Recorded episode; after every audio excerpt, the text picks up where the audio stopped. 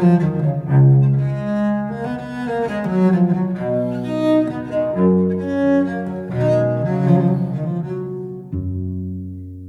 to Getting Through It, where we're here to help you get through it. I'm John Bwarie, and as always, I'm with earthquake forecaster Dr. Lucy Jones.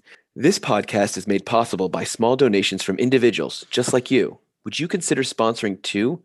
Because with your support, we can continue to provide this weekly insight and support for you.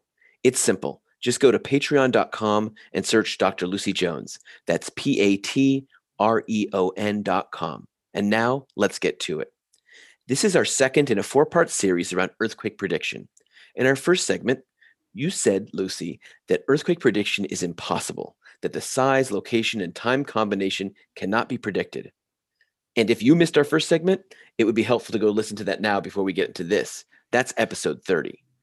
So now, here in episode 31, you say it's impossible, but I know you were involved over the years in creating earthquake advisories, official statements to say what is likely to happen next with the earthquakes. I know it's not a prediction, but it sure seems that way. We're looking at the difference between a deterministic prediction of a particular event and evaluating the consequences of a rate. Earthquakes happen at different rates in different places, and we can know that rate but the time of an individual event is random about that rate. Okay, so let's make it closer to something that we all deal with on a daily basis the weather. And I'm not talking about earthquake weather. Can you explain the connection between like weather forecasting and predicting rain and how that connects to this issue of earthquake prediction? Okay, so a region will have a rate at which rain happens. Let's say Washington, D.C. averages uh, a rain event about a couple times a week. So I can say it's probably going to rain this week in DC just because that's what the rate is. If I want to say, is it going to rain this afternoon? Then we need to go and use radar and see the storm front coming in. And then we can say, oh, this rain, this rain event is going to arrive at three o'clock this afternoon. So we have this difference between a rate which doesn't tell you the time of any one event, but does tell you a longer term likelihood versus predicting a particular storm coming in. Okay, so connect it back to earthquakes. All right. In earthquakes, we can have the rate. I can tell you we average 50 earthquakes every day in Southern California, or that we average two to three magnitude fives each year in Southern California, but we don't have radar. There's nothing that has to happen before a particular earthquake can occur. Or, or if there is, and we haven't recognized it, it's happening before every earthquake, regardless of size. And then it's going on all the time. The one thing that's different with earthquakes than weather is even though we don't have radar, we do have variable rates. You know, when one earthquake happens, it increases the rate producing aftershocks, including the possibility of an aftershock that's bigger than the main shock. And we can use this to give you a much higher probability than we would on an ordinary basis. You know, for instance, go back a long ways to the 1994 Northridge earthquake. That was a magnitude 6.7 at 4:30 in the morning. At a press conference about noon, I said there's probably going to be a magnitude 5 this afternoon and in fact, a couple hours later, there was a 5.6 in Simi Valley, and people were, Hey, you predicted that earthquake. And I said, No, I just told you that the rate was so high that a magnitude five was practically inevitable. So most people would call that a prediction, though, right? You gave them a general location, right, within the aftershock zone, the general time this afternoon, and a general size, you know, about or greater than 5.0 and in a sense it was but it really was just because the rate was so high. It's like imagine i have a huge container of ping pong balls and most of them are red the small events. And a few of them are blue the magnitude fives. And one of them is white a really big earthquake maybe a seven or an eight. And when we start triggering earthquakes you know the northridge just earthquake just happened and we're now throwing out a lot of the ping pong balls. We are triggering a lot of earthquakes. And there's thousands of them. And most of them are red. They're the little events. But when you're throwing out thousands of them today, a few of them are going to have to get be bigger. You're just by random chance, you're going to pick out some of those bigger ones. And that's what I was doing that afternoon was saying, we're throwing out so many events, some of them are going to have to get above magnitude five. That totally makes sense now that you've got ping pong balls in the equation. I've also heard you say that without an earthquake having happened, you say that the likelihood of an earthquake on the San Andreas is one or 2%, right? That's the one earthquake fault that you talk about as having a rate or a likelihood um, almost considered a prediction, but I know it's not.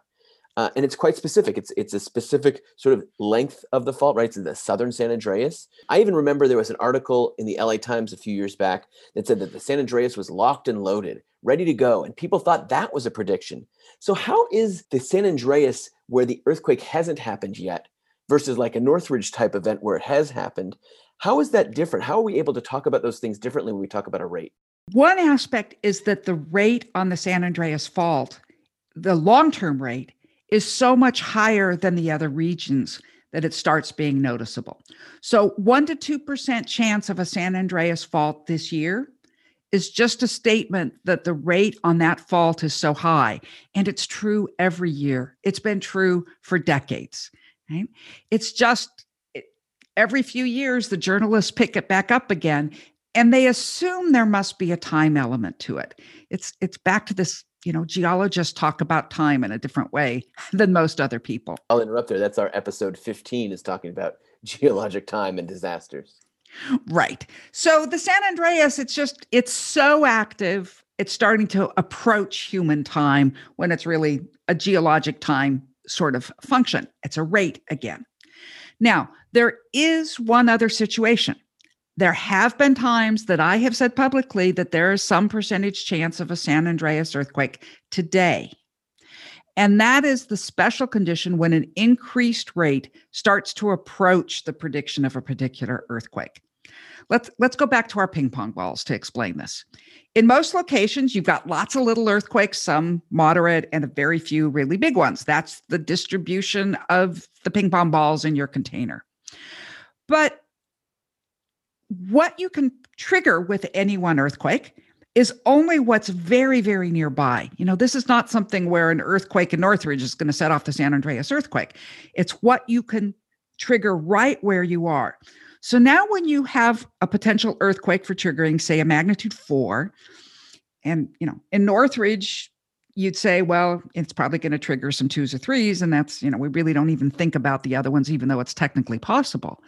But now, if you take that four and you put it right at the San Andreas, you've got this really big fault with a really high rate of activity available to be triggered. And it's like you've changed the distribution of ping pong balls in your container. Instead of having just one big one, one white ball for thousands or tens of thousands of little ones, now maybe you've got a white ball with only maybe a hundred red balls. So you have a magnitude four and you trigger 10 other events. Now you've got a decent chance that one of them's going to be the big one instead of just the little ones. So, what you're saying then is that scientific based advisories, when you stand up and say the likelihood has increased or there's a chance of having one today, are all about sequences and events already underway. It's not about something that we're predicting out of the ether, it's actually based on what's actually happening right now. Right. It's the basic idea that earthquakes never happen by themselves. Every earthquake makes another earthquake more likely, and those advisories that are issued are describing what we know about how triggering works. And an important feature of any of these scientifically based advisories is that it is never for a time off in the future. The most likely time for a triggered earthquake is right now, right after the first one. And the rate dies off as one over time. And you don't have to get very far away from that first earthquake to have the rate go way down. So, what should we be listening for when it comes to these uh, advisories versus sort of somebody claiming something that's untrue or unscientific? What are some key things we should be listening for? First, listen for the time if it's saying that there will be a quake sometime in the future, it's not based on science. The only science based ones are based on triggering, and that means that the most likely time is right now.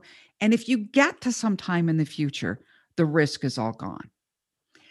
Also, look at the probabilities. I mean, the science based ones never get above about a 10% chance or so of a big earthquake in the next few days. In my whole career, there was once we got up to a 15% chance for a San Andreas earthquake in three days. You know, it didn't happen. You you probably noticed that. if if you see someone saying there's a 50% chance or a, a 98% chance, something I saw recently, that is not from a science-based technique. And again, those are for specific earthquakes at specific times in specific locations. Right. I can give you a 98% chance of an earthquake if we say for a magnitude three somewhere in California in the next week. Yeah, that's a pretty good guess. But for a specific earthquake in a specific time in the future with a high probability, there's no way that's based on science. This is great insight to recognize that there are some warnings that can help us manage what's next once an event has happened. And I think in our next segment on this series of predictions, we're going to look at what information can be provided in an instant once an earthquake has begun. That's the basis for earthquake early warning, and that's next time. So until next time, I'm John Bwarie with Dr. Lucy Jones and you getting through it. Getting Through It is a production of the Dr. Lucy Jones Center for Science and Society. Visit us online to get past shows and become a sponsor at patreon.com. That's P A T R E O N.com and search Dr. Lucy Jones. Our music is performed by Josh Lee, and this closing music is written by our own Dr. Lucy Jones.